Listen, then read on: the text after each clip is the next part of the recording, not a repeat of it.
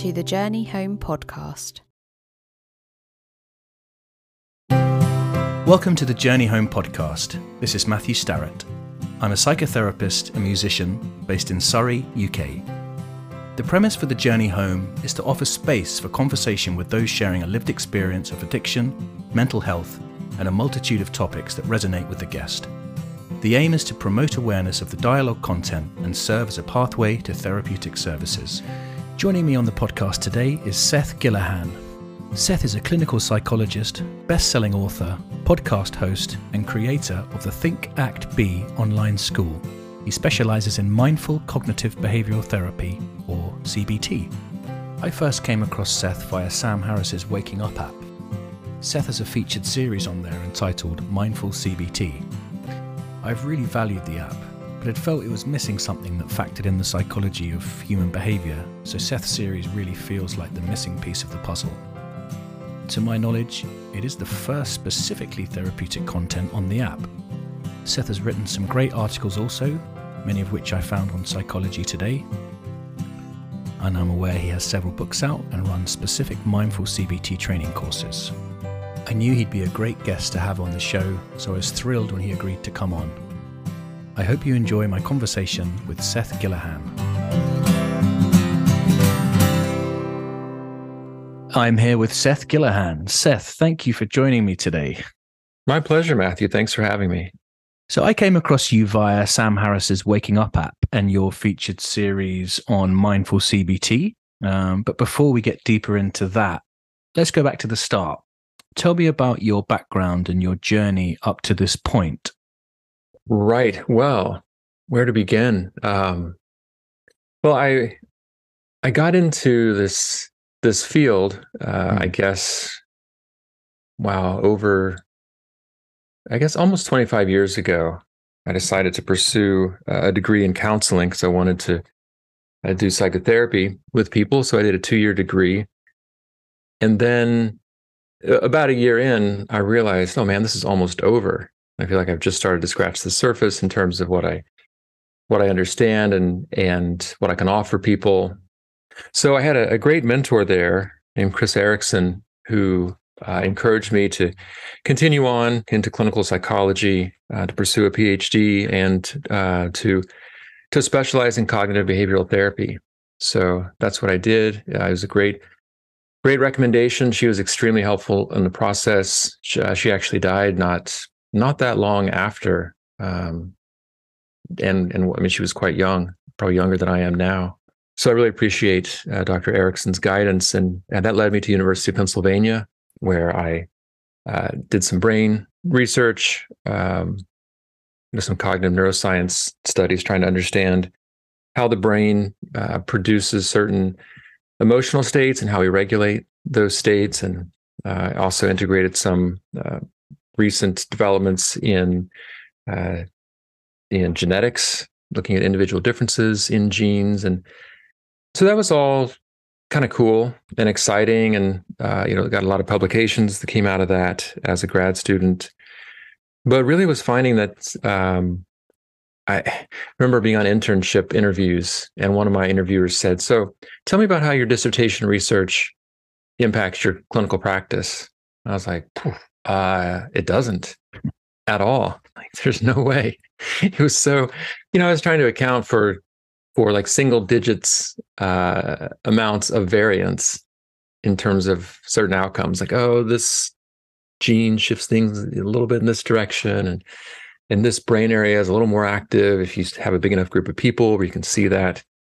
So all that together led me to realize like you know i think i'm really drawn to doing work that has a more obvious and and direct and immediate impact on people's lives so i moved in, into uh, well, I took a clinical. It's funny.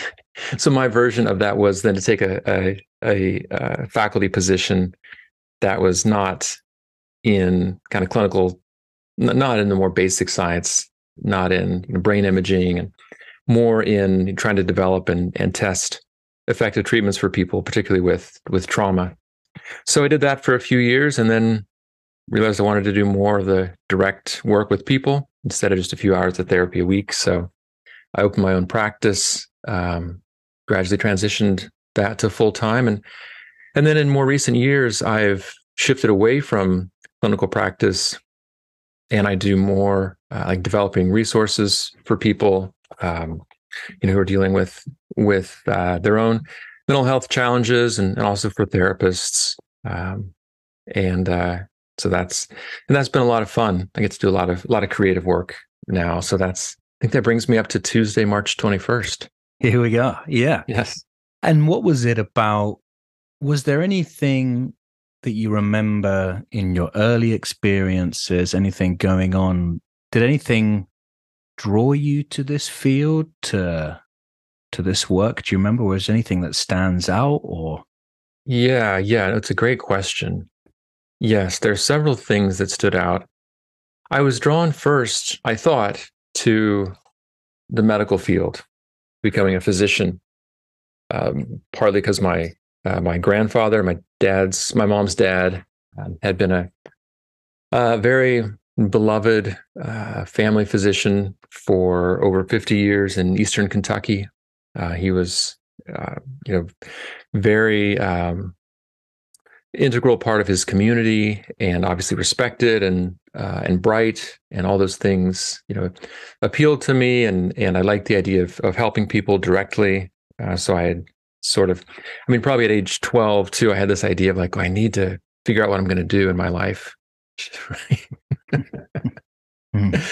35 years ago, that right? So, uh, so I had something like a place, a placeholder. I was going to become a doctor. So I, I was pre med in in uh, in college, and that was all going fine and well. And but then I met my uh, my wife to be my junior year of college, and you know, talking together, we decided it you know, it wasn't the lifestyle we wanted uh, for you know my going to medical school and and, and being a doctor. So, uh, so we just sort of did other stuff for for a few years. Moved to Maine. Neither of us had been there before. Uh, ran a bed and breakfast for a season. Worked in a daycare. I worked in a, uh, couple uh, small bed and breakfasts the first season. Bus tables at night so it was, you know, very kind of exciting and adventurous and romantic. Um, and then from there went to uh, it went, went back to graduate school for for um, for counseling. But uh, so so that was that it was in Maine really where I was kind of exploring like what what next like this is I'm I'm enjoying this sort of uh, you know this period of exploration and and it's kind of it was it was all right not really having a direction, but I knew I wanted to do something eventually. And so I was doing some reading around the time. I read some, uh, just whatever our local library had in Bar Harbor, Maine. I read a book by uh, one of one of Jung's, a collection of Jung's, Carl Jung's mm-hmm. writings. Mm-hmm. Uh, a book by Carl Rogers, I think called "On Becoming a Person," just you know, classic. And yeah, I'm looking I at it, believe looking at it right now. I just my my gaze went off and I can see oh, yeah. so a couple of those books you just mentioned up there. Oh yeah, yeah. That's that they're so foundational and and reading Rogers, you know, these ideas of you know if you offer people uh, empathy and you know unconditional positive regard, and what's the third one? There are three, right? Mm. Rogerian principles. Uh, anyway, and one more uh, important humanist idea, people naturally tend toward growth. You know, and, and reading reading that book, which had been out at that point, probably I don't know, forty years or so, I was like, how have I never come across this before? Yeah, where has this been? Yeah, where has this been? How does everybody not know this? Or somebody you know that I knew up there said like, oh yeah, Carl Rogers. I was like, what? You know this? Like, why haven't you told me? Mm. So I was I was really drawn to um, to to that to that field and and it felt felt then and it feels now like a better fit just for my temperament uh, versus you know going to medical school and so uh, so that was that was the call but there were there was there were forces at work that I didn't know or understand at the time and I think I think some of them had to do with my my family history of you know, mental health issues I knew I mean my other grandfather my dad's dad had died before I was born, um, when my dad was 20, and he took his own life. He had PTSD that was, you know, not treated effectively following World War II and you know awful invasions in the South Pacific. And so I I imagined I don't know if I thought of it in exactly these terms, but I'd imagined at the time what what I what I re- recognized at the time was that I thought, oh, if only my grandfather could have had the kinds of treatments that are available now, then maybe things would have been different. But I don't think I'd really connected until just this just this moment. That below that, I think there was probably an unconscious fantasy that I could have saved my dad from that pain, and by extension, saved myself from the the the kind of fallout that he experienced and that then our family experiences. That trauma kind of rippled through our generations. Fascinating how these things mm. operate below the level of awareness. And yeah, and I couldn't have known when I went to school that I would end up needing the the same types of of treatments that I was learning for myself you know, in my my fifth decade. And on that, speak about your your experience of therapy because you you really beautifully sort of summarized. I know both of us were a bit um, pausing on that third Rogerian thing. I'm sure it'll it'll come back in a minute, but it almost the way you you explained it, was like, oh, where has this been? This makes so much sense. Speak about your own experience of therapy. Has that been there in therapy for you? You know, what's that been like for for your own personal growth journey? You know, all that stuff. Mm. And Matthew, do you mean my experience as a therapist or as sorry? So your therapy. So talk about your experience as being in therapy, being a client. Yeah, yeah, yeah. So that that was really that started during my master's program. I saw a a counselor at the university where I was at George Washington University. His name was Aaron Rocklin. Great therapist. Mm-hmm. I've I've still, I mean, again, this is well over 20 years ago. I have so much love for Aaron because I haven't thought of Aaron in, in a long time, but but he was there at such a uh, just critical time in my life. Um, he was not a CBT therapist, and that was probably a good thing. I don't know that I needed mm-hmm. CBT at that time exactly, although I wanted it. I thought I want the real treatment. Come on, Aaron. don't you know about real CBT, about real therapy? uh, and, and uh, but he he gave me, I think, what I needed at the time, which was it, it was very Rogerian. It was, um, I mean, just the, I remember talking with him about some things and thinking like, oh, he's going to tell me like that that's, you know, that's bad. And we have to figure out a plan for how to, how to fix that. And he was just, it, it was the opposite. It was just open arms. And I was like, I remember saying in my, I was probably 24, 25 at the time.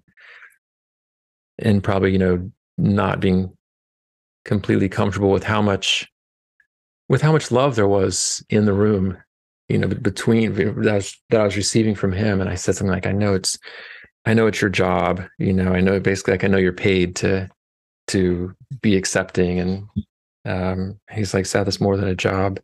I was like yeah i know.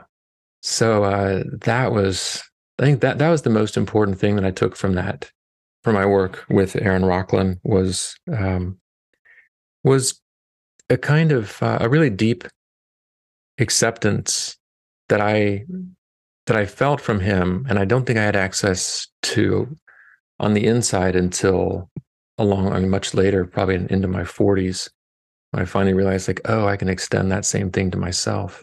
Oh, that was it was really moving hearing you speak about that, Seth. And it got me thinking about my journey, which was in a way a bit of a flip. I remember a really early experience for me of therapy was CBT. Mm, yeah. And actually it was cool, but I was I was a pretty wounded guy. I was really thawing out. I had just you know gotten clean and sober and it was like, yeah, the the only sort of thing I can think of is thawing out. It took a long time. And in a way, like it made sense. It was like, great. but actually it wasn't until I was met by a kind of relational, humanistic, just that that force. That's and this is t- to me why I think I why I really love your notion of mindful CBT. Almost a paradox in some ways, because then I could kind of go, "Well, what's this stuff?" Do you know what I mean? And right. was, that was my experience. Um, it was almost like there was something under there that needed addressing first, perhaps for me. Mm. Um, and I was reflecting on our, com- you know, thinking about talking to you before, and there's so many therapeutic schools, you know, a real multiplicity of them, um, humanistic, psychodynamic, gestalt, CBT, list goes on. So got a bit of a glimpse into your kind of journey into CBT. Um, what would you say from your own lived experience of being with a non-CBT therapist, but also working in you know using CBT to to maybe a say like a psychodynamic therapist, a purely psychodynamic therapist or psychoanalytical therapist who might say like I was going to say plaster, but you know, band aid. we call them plasters over here. Um, you know, that kind of. I've I've come across that a few times. Uh, what, yeah. what, do you kind of say in response to that? The way that you work, which is sometimes CBT can be viewed. You know, you, you spoke about medicine and doctor. You know, in England, there's that kind of there's research. This this this is good stuff. Whereas not seeing so much with this, whereas it can be subjective, right? I guess. And how right, how do you hold all that, and how would you respond? That's what I'd be really interested to hear from you to that kind of notion. Yeah, yeah, I've I've I've felt pushback about the idea, which I often heard from the psychiatry residents that I used to supervise. Right. You know, they would they would have a, a CBT supervisor and a dynamic supervisor, right? And there was often this description they'd say, well, this person needs more of a depth approach. The, the, the implication being CBT is a shallow approach. Yeah. So I I I bristle at that because I think it's I, I don't think it's I don't think the the depth dimension is exactly I don't think it it's as clean a separation between dynamic approaches and CBT approaches as people sometimes imagine. Mm. At the same time, I I understand where it comes from. I mean, there are the dynamic approaches, there's such richness in a lot of them. You know, these ideas of projective identification and introjection and and and transference, I think you can transference the idea that you bring past relationships into your current one, particularly yeah. into therapy. That I feel like is you can put that into CBT terms and it it's hmm. pretty much equivalent. But I I do I do appreciate. I think there are some some concepts that are pretty squarely psychodynamic or psychoanalytic that CBT therapy doesn't really get to because it's just not. It's just a, to some extent it's a different tradition. Mm. Um, and so yeah, I'm thinking of things like like I came to understand I mean, my my interpretation of my own experience, for example, uh, that this did not come from a CBT understanding, but more from dynamic thinking was was I, I noticed there there were times in my relationship with my wife, and this, this happened a number of times where I would I would describe something to her, an interaction I had had, and then she would be critical of the person that I was telling her about. Like, oh, I had this conversation with my brother, and then she would, you know, say something like, why, you know, that's annoying. And then I would get mad at her.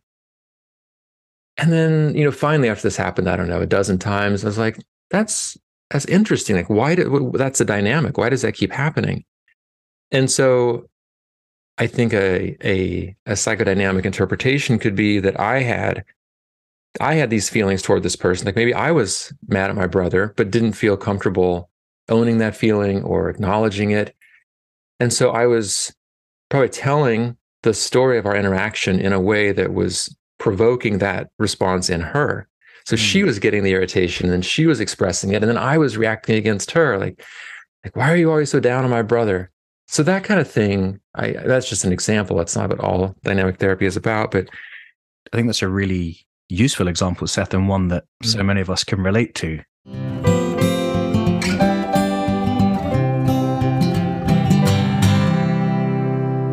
We often get into the therapy room in times of real crisis often there's still scope to go to therapy to kind of work work stuff out. And sometimes it's that kind of stuff where it's like attachment transference it's it's all kind of comes out in a way do, do you know what i'm saying? And right that's, that's right. when it's often more visible. Um and yeah it's it's really great talking to you you know about this stuff because i i i do struggle with some of the what can sometimes feel like dogmatic approaches sometimes for sure. Yeah. Like, yes. and I guess every every area has it. It's like, you know, before I started working as a psychotherapist, I was working as a as a musician. It's like this music is the best. No, this one's the best. Or and you've got classical musicians who's who operate on a kind of different wavelength to improvisers. It's like, here's the music, I'm going to follow it. And others are going, just blow, man, see what happens. Yes. And it's, it, it's kind of like what's best for the person mm. Rather than it being right or wrong. Um, I've definitely valued that in my own personal therapy. And it, it feels like this leads on to something that I was wanting to ask you, which is about mindful CBT. Uh, you highlight the apparent opposing philosophies of CBT and mindfulness, which really resonated with me. Kind of goes back to that thing of in my own journey with therapy, they were there, but it took a sort of different viewpoint to merge them together. Um, CBT is associated with changing behaviors. Mindfulness is about being with what is. Talk about what mindful CBT is. Mm, yeah, yeah, that's a nice setup. Um, I, I, just want to want to go back and mention. I think that some of that dogmatism.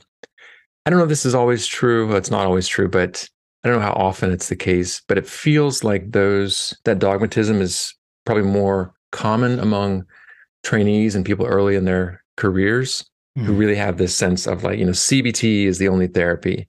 You know, there's a yeah. kind of disdain for less less like researched approaches. And then on the dynamic side, there's this kind of like, that's so cute. You know, you think you're doing science and and really you're just you're just, you know, working on things that you can easily measure. But the real work, you know, we're doing is the, you know, depth work and yeah. And your therapy is so cute. Um, yeah. So, but it seems like more more experienced therapists recognize a lot of what you're describing. I think music is a great analogy that different you know people like different things or people find different things useful at different times. Uh, and mm-hmm. so i think that's that's a more more fruitful approach.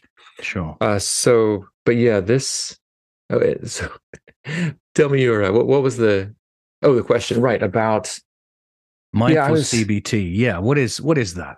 What yeah. is yeah well you know i was i was you, you mentioned sam harris in the beginning mm-hmm. um, because of the the series that i did there and and uh, coincidentally, just this morning, I was listening to an interview uh, with Sam Harris. I think his guests, I think it was B.J. Miller and Shoshana Berger. I think their names mm-hmm. are. They they focus on. Um, uh, he's a palliative care and, and, hospice doctor, and she does something similar.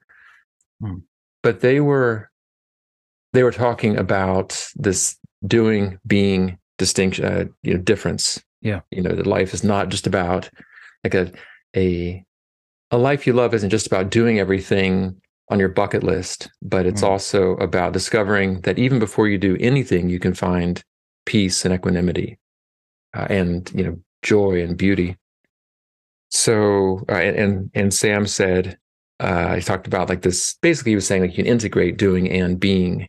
So you have you bring a sort of quality of being to your doing. So I think that's a that is really kind of what I had in mind or or or what I came to with mindful CBT is that know, I, I realized that I'd been using I'd primarily been doing CBT and then kind of adding mindfulness as like kind of tacking it on if it seemed like oh this person could you know could use some mindfulness or let me add some meditation at the end of the session for this person or thinking of thinking of cognitive and behavioral and mindful approaches as three separate sort of sort of silos in a way or separate bins. But then I realized that mindfulness is it's not really on the same level as cognitive and behavioral approaches because it's more it's more foundational it's more fundamental and because it's it's the quality of your attention and your attention can i mean it affects everything that you do everything that you think so you can think what seems like the you know quote unquote same thought. But depending on your the quality of mindfulness that you bring to it, you can have a very different relationship with that thought. Same with actions. You can have you can do something and not really even be aware that you're doing it, or you can really be be present and and experiencing what you're doing. And same with feelings. You know, we can be pushing away feelings, or saying I shouldn't feel this way, or chasing certain feelings, or just opening to our emotional experience as it is. So the more I kind of dived in there and, and started exploring, well, how how do these things fit together? I found that really mindfulness kind of colors every part of CBT, or it can. We can we can bring it in and allow it to. And on the other side, that that was kind of my first realization. But then I realized that the way we think can affect the quality of mindfulness that we bring. I mean, there's, you know, just the teachings that we listen to about mindfulness are exactly that. I think they're trying to influence the way that we think in a way that then can can affect our uh, mindful awareness. And same with behaviors. The things we do can can affect our mindfulness practice, but also we can we can do things that are themselves expressions of mindful acceptance. So if I have something I need to do and I'm not doing it, then that that's a kind of embodied resistance to what's happening. But if I accept like, all right, I need to, I don't know, I need to uh, rake the leaves, for example. Mm. I don't feel like doing it, but but if I allow myself to do it anyway, then I'm accepting the you know maybe the discomfort that comes with doing it, or uh, or and I'm accepting that it needs to be done. So I'm I'm it's really lived lived and uh, ex- like physically expressed mindfulness.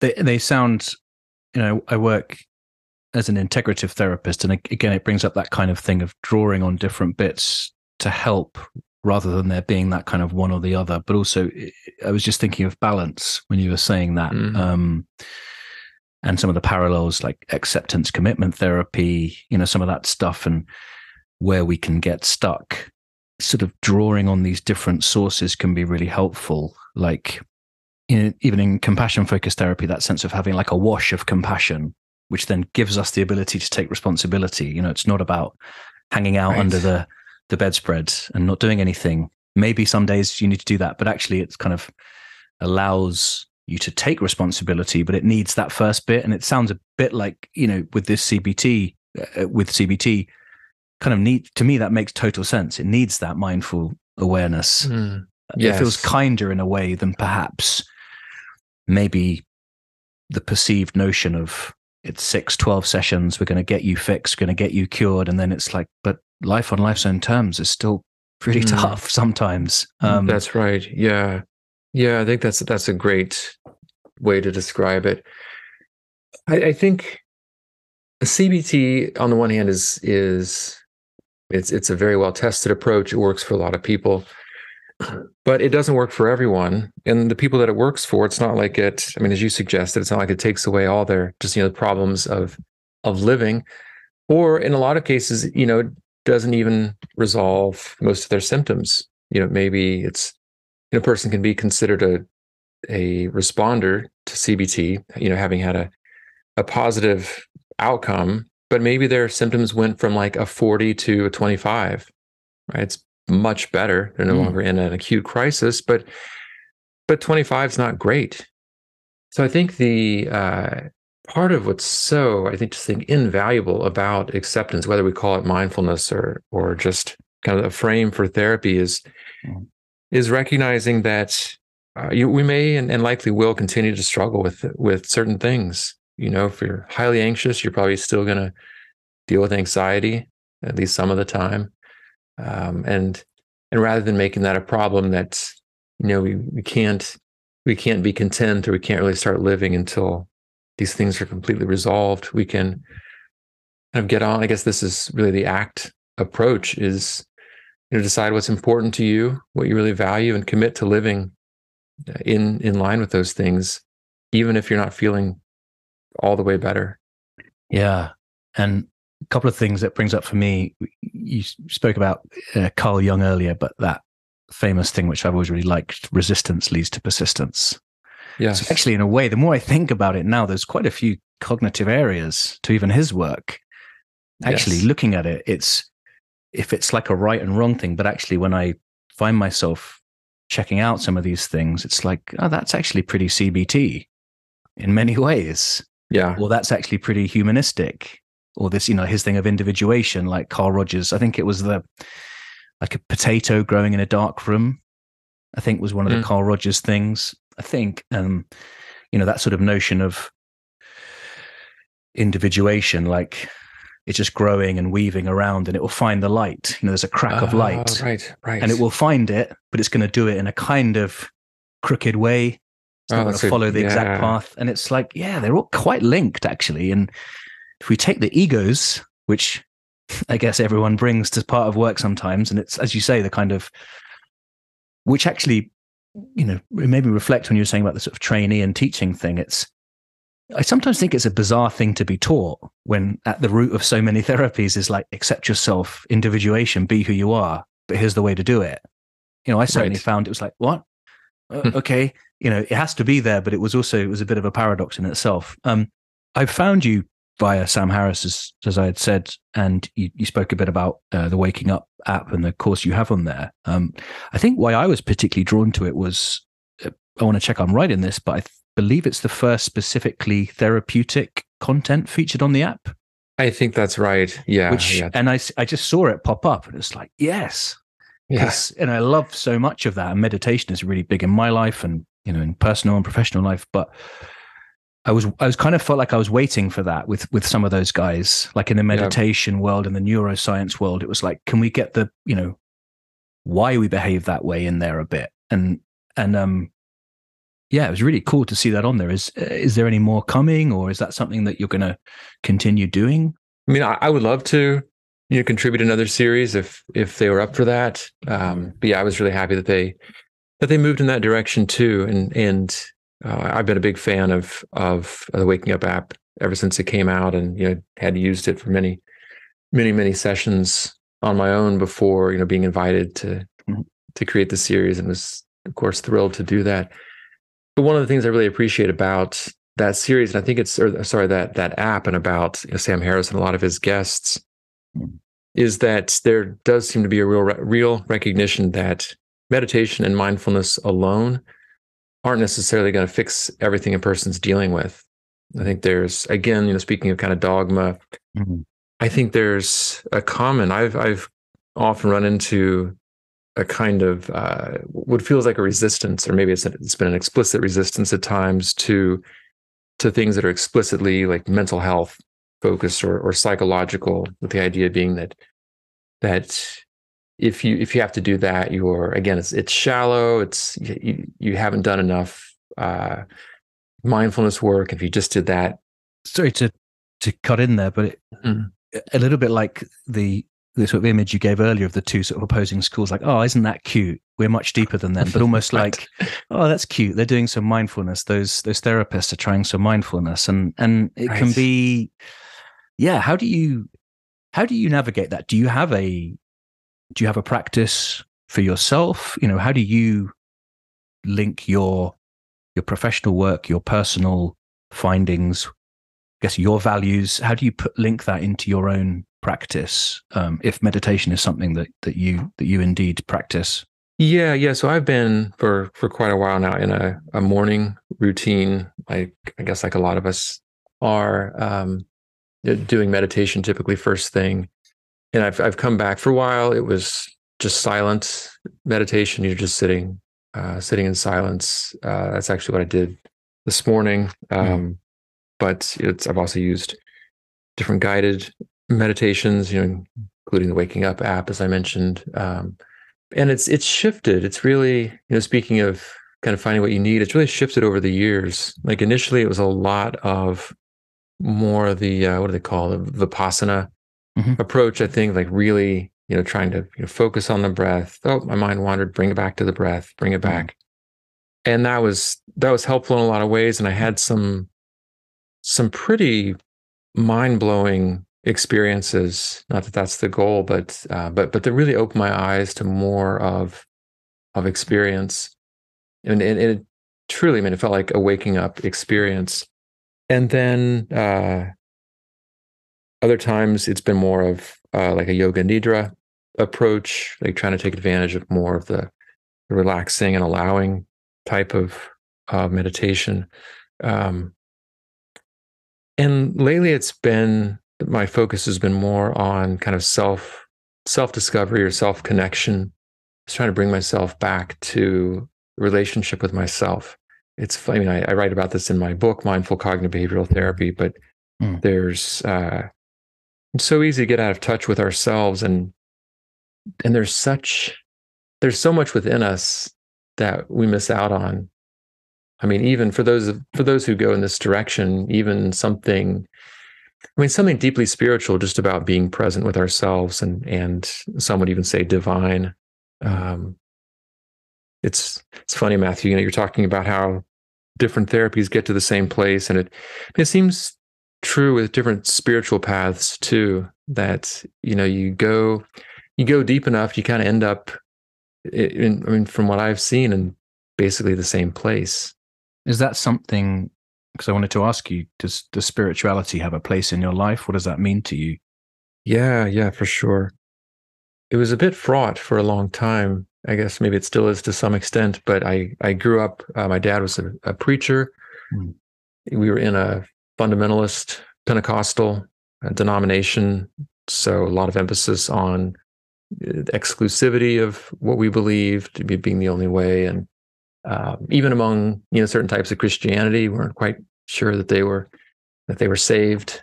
Um, so then leaving that after college, and uh, when it just no longer made sense to me, um, you know, the emphasis on on God's anger and judgment. It's like, man, I came to to believe and tell myself if if there is a God, you would sort of think it's interesting that someone's an atheist. Be like, that's kind of cool. Huh. Look what they did. So it was really hard for me to connect with anything, even vaguely spiritual after that. Sure. I remember people sitting around at lunch, or having lunch with a pretty well known uh, person in the mindful CBT area, uh, mindful cognitive therapy, when I was uh, a grad student. And and he asked people to go around and talk about their meditation practice. You know, like, do you have a meditation practice? What do you do? And to me, it brought back such feelings of like like these performative feelings of uh, you know my my upbringing, feeling like you had to sort of show that you're that you're spiritual enough, that you're doing the right things, you're raising your hands during the worship service, and having these uh, kind of I don't know what you'd call them these experiences that show that you're one of the elected ones. Um, so I I couldn't even bring myself to meditate for years. That was probably 2008, um, and then it was probably 2010, 2011 that I finally I really felt drawn to it. Uh, so so now, I mean, my spirituality, my understanding that I feel like has really evolved, especially in in in the past few years. Um, I still carried this implicit sense that there was a God who was angry with me and just looking for me to to mess up. And I finally realized that that wasn't true and that it was just the opposite that the love that I felt as a parent for my kids and all their messiness and you know all the all their I mean I guess you'd say shortcomings for lack of a better word for all their kidness you know that that overwhelming love that I felt for them, I came to believe was still a pale reflection of what the divine feels toward us. So more recently, I I believe that, I mean, just to put it frankly, just to be honest, I mm. I believe the universe is built of love, and that uh, I have no idea what God is. Mm. So, but to the extent that there is, and I and I believe, like so many um, mystics of different traditions find that the closer you go to yourself and really understand yourself, you find you discover God. And the hmm. more you approach God or the spiritual, you discover yourself. Mm. So I found that that the this sense of of divine help that I might you know plead for at times isn't just close, but like it's like within my it's in my skin. It's yeah yeah it's within you. Oh that's so powerful. Thank you for for sharing that. I mean so authentic and vulnerable and real. I i really really valued listening to that. And mm. that sense of again it brings up for me almost a for me suffering comes up most for me or i suffer most when i'm assigning to some set of rules that I think are there that I should do. Oh yeah. And in a way, you know, going back to meditation, so valuable but I found myself caught in those loops again with that. It gets to a point and it's like, I've got to do it this way. And there's Right. that sort of tiny whisper that I Yep. think is my sort of compassionate self, me, my sort of, yeah, my meanness, for want of a better phrase. And it's like, but I quite like this way. It's like, so why not go there? you know, like even hearing you is like you just go to different phases, journey, not destination, right? Like Yeah. just kind of really powerful. Um, yeah, I, I really, I really valued what you shared there. So thank you. Mm. Before I let you go, um, I wanted to invite you to partake in some word association, if that's okay. Right on. It's Yes. something I, I do with all my guests, and I'm aware. Actually, it's it's happening quite a lot. Weirdly, I didn't expect it to happen, but sort of, I'm aware this is an old Jungian technique, and Carl Jung is like dotted around conversations with some of whom I've spoken to on this podcast, a therapist, some not, and it's like, where's he coming from? Where where does he keep coming in? That's quite cool. But um, so should he's an give that a archetype. He keeps coming back. yeah, he keeps coming back. What's he doing? Um, good old Jung. So Yeah. let's do it. Does that feel cool? Let's Okay. do it for sure. Okay, here we go. Truth, Peace, family, love, mountain, view, friendly, ice cream, water, ice, closeness, raspberry. No idea. and finally, dreams. Uh, chakra. How was that? Did it take you where you thought it would? No. Mm, no, it's interesting. I mean, some of them are just automatic associations like family love and mountain view. Ice, the raspberry, I, I don't know where that came from, but but it is interesting. It's interesting too, just to kind of like the, the last one took a while because it was I was waiting for my mind to say something. Mm. So it's interesting just from a mindfulness or meditation approach, just to realize how how our thoughts kind of think us. You know, it's not Yeah, so yeah. much like I'm not generating these things; they're just bubbling up. totally. And when I was thinking about our episode today, I was I was thinking about this, and it it just felt different. And even listening to you there, it feels a bit different given what we've been speaking about mindfulness and our true selves. Because I think word association can actually be quite complementary alongside mindfulness. Um, Mm, just thinking yeah. thoughts can be activating, but are often especially activating when we tack on unnecessary meaning to them, right? E.g., when I, when I heard the word X, I thought of Y, or I'm having this thought. It must mean I'm I'm this, which comes up a lot. I recognize in CBT, you know, yeah, work. Like, yeah, um, and you know, part of me feels bad. Like, am I allowed to sort of take my own meaning of Jung's word association? But it may differ. But it's something I've been reflecting a lot whilst I've been doing this series. Um, I personally love mindfulness and I value it so much because it invites me to investigate the thoughts and ask questions rather than overly identifying with it, which is what happened for me for so long. It's almost like the Mm. next part can't happen because of being stuck in that first bit. yeah, yeah. What does that mean? And it's it just feels quite freeing, even listening to your answers. It's like right on. Yes. yeah. You know, Yeah, it's what- funny, Matthew. I I just uh, I'm I'm creating a uh, a course right now, and I just recorded a, a brief mindfulness exercise about recognizing thoughts Hmm. that included a, a kind of word association oh, nice. thing where I was I was thinking of the the words I was saying as like a pebble that you drop and then ripples go out. You just sort of watch, like, hmm, where does the mind go with that? Get to know your mind. Well, listen, Seth, thank you so much for coming on today. I've I've loved listening to you and talking to you. Um, yeah, thank you so much. Thank you, Matthew. I really enjoyed our conversation. Really appreciate the spirit that you brought that created this space for us. See you again soon, Seth. Thank you. Bye bye. Wow, I really enjoyed that. Thank you, Seth. Such a great discussion. From my prior research, I recognised Seth integrated other areas into his work, but I wasn't expecting so many different schools of thought to come into the conversation. It was so great to talk about all that with Seth.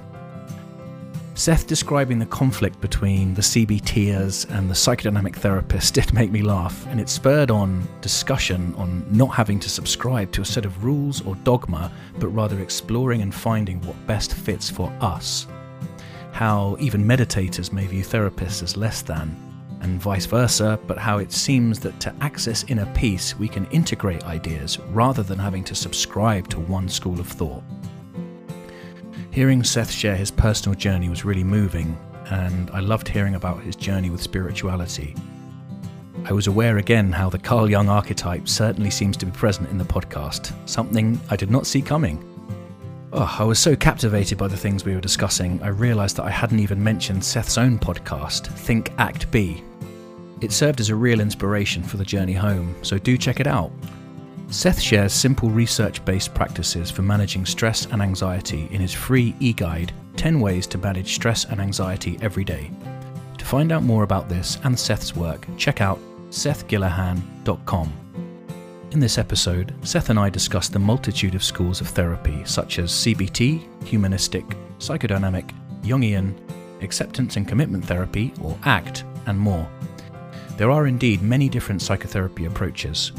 If you'd like to dig deeper into the ins and outs of them, check out the BACP's A to Z of therapeutic approaches. I've included a link in the episode description. The Journey Home was brought to you in conjunction with Portobello Behavioural Health. Music and production by Matthew Starrett edited by Tom Worrell.